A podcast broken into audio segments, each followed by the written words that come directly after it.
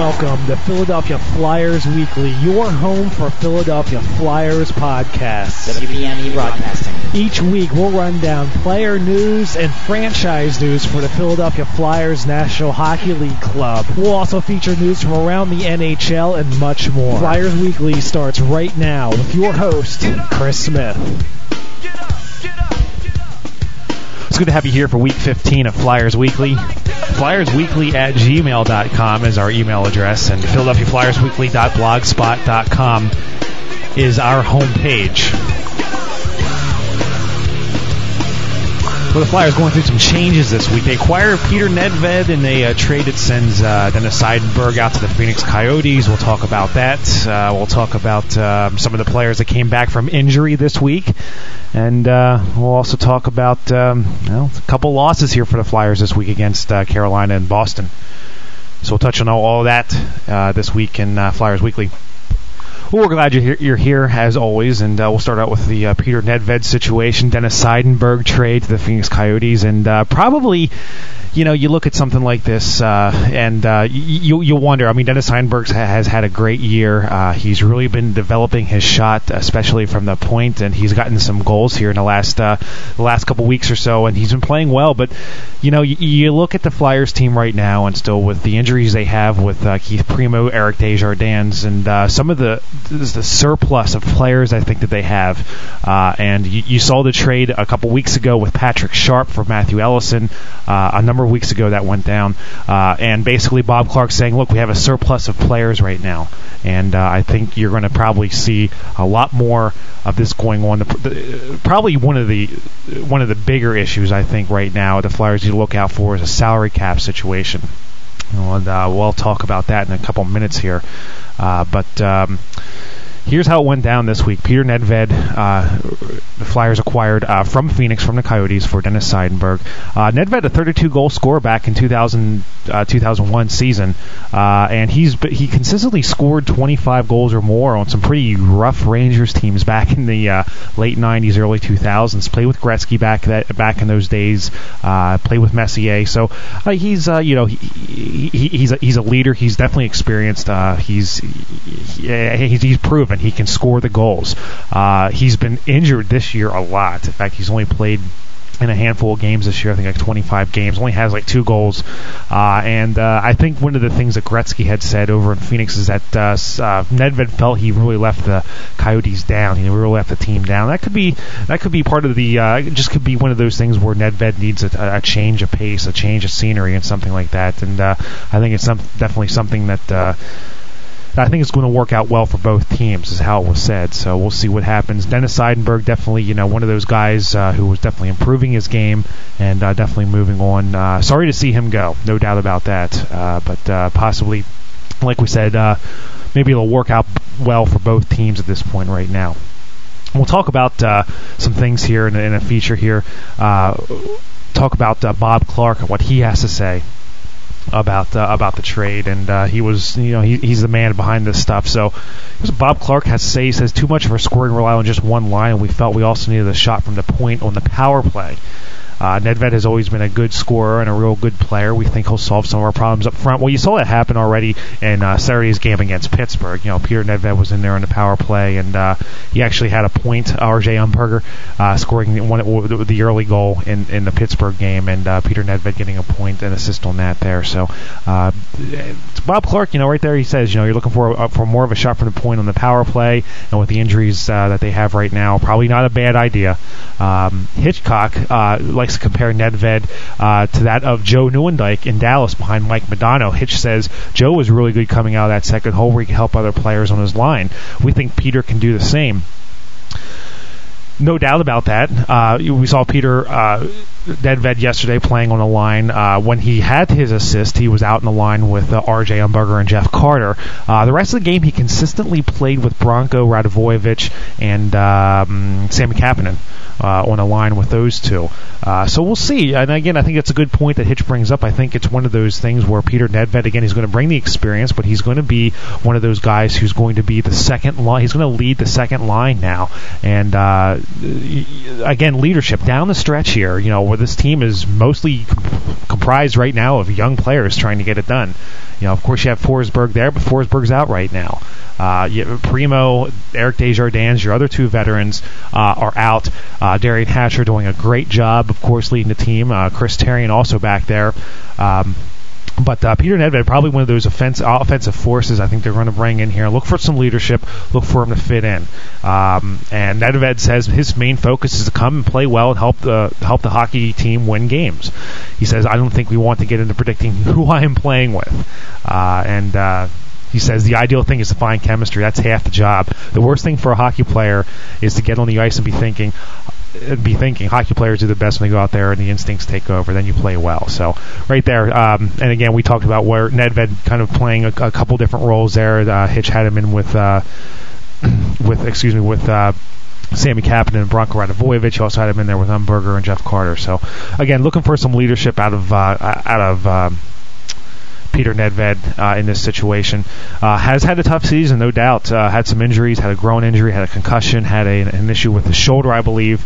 Uh, but again, a change of uh, scenery might be all that uh, he needs to turn his season around.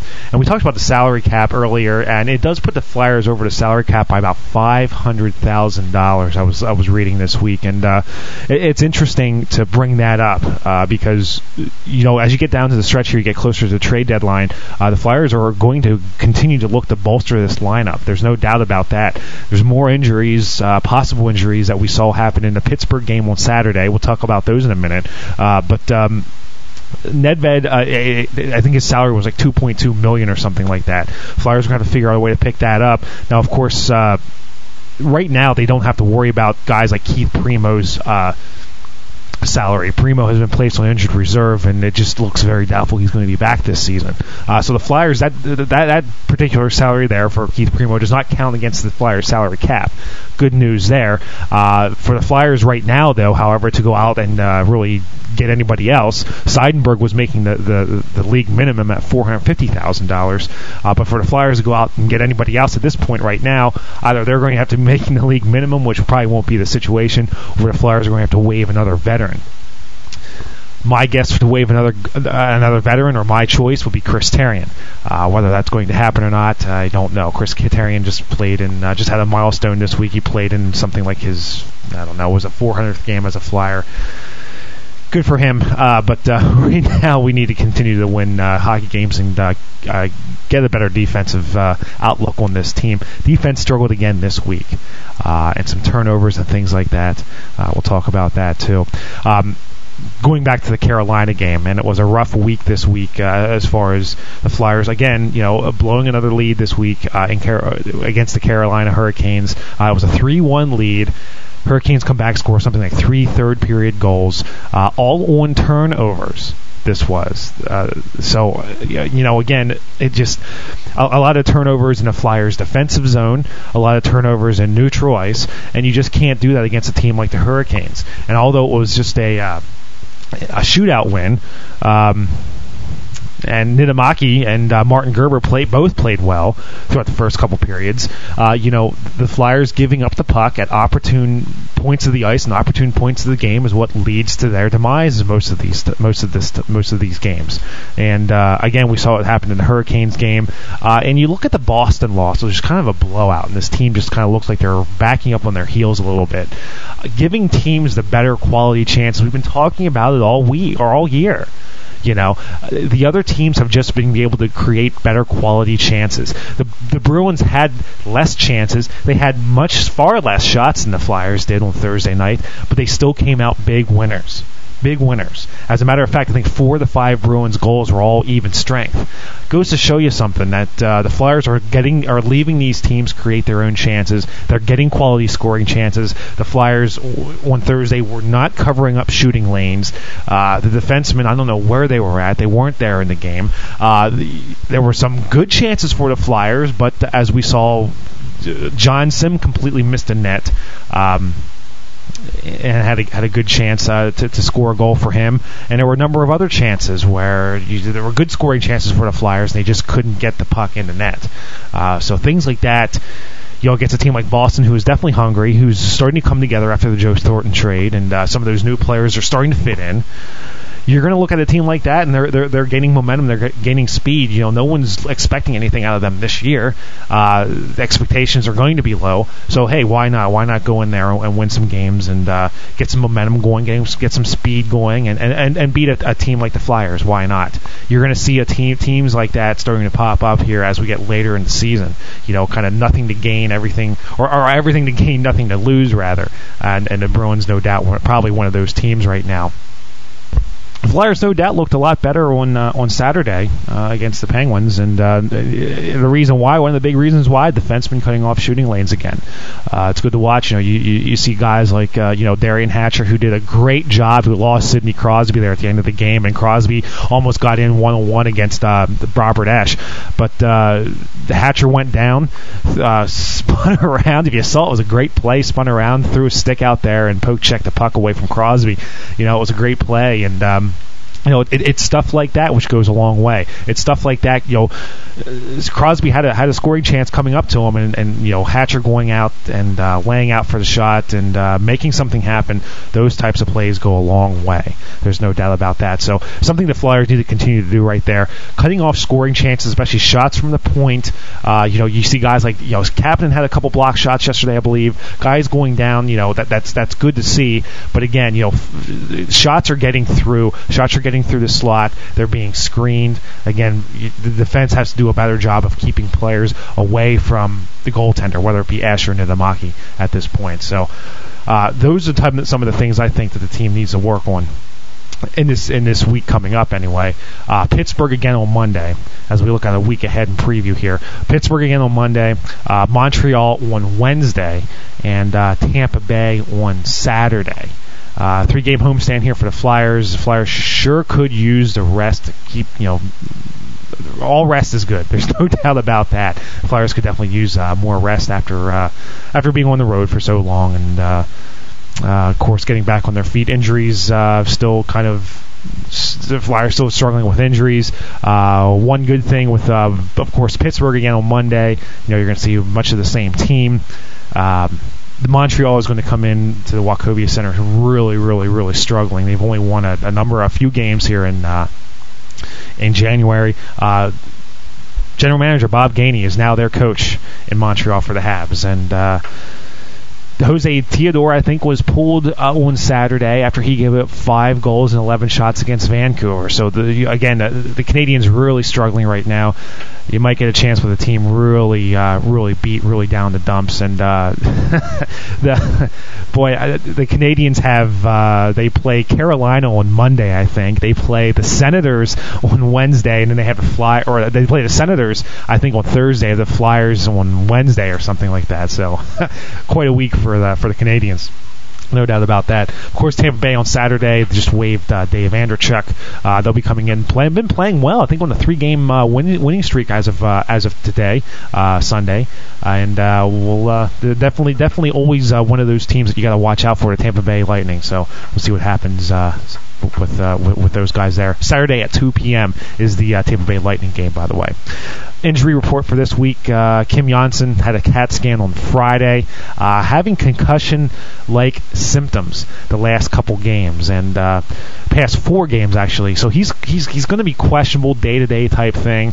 Uh, keep an eye on that. Of course, Peter Forsberg. That is now called. They are now calling that an abdominal strain. Uh, so he is supposed to, of course, he didn't play in Pittsburgh uh, on Saturday, and he is scheduled to skate on Sunday. Hopefully, maybe he'll be back in the lineup this week. Uh, of course, no news on Keith Primeau, or I have not heard anything on Eric Desjardins. Joni Pitkanen left after the first period uh, in the Pittsburgh game on Saturday. apparently, his groin was just just too tight to play. They were afraid he was going to injure himself again. I did not hear if he was had had injured himself again. I don't believe so. I think he, they took him out of the game as a precautionary period. So his day ended early on Saturday. That of Joni Pitkanen. Uh, also, Robert Esche on Saturday. Although he played well, he looked limber in getting up. When he went down for shots, he was slow getting up at times he was slow moving from side to side in the crease. These could be just kind of reactions from missing a whole month's month and a half worth of games, or it could be that his groin is still bothering him. Again, we won't know these things until uh, the week gets get, until the week moves on. And Antero Niittymaki, you never know, may just end up getting more starts. We'll have to see. But Esche looked did a, played a good game again on Saturday against the uh, uh, against the Penguins, but he looked, like I said, very limber we'll keep our eye on that. That's going to do it for this week and uh, this edition of Flyers Weekly. Thank you for joining me. FlyersWeekly at gmail.com is our email address, and PhiladelphiaFlyersWeekly.blogspot.com is our homepage. I'm Chris Smith. We'll see you next time.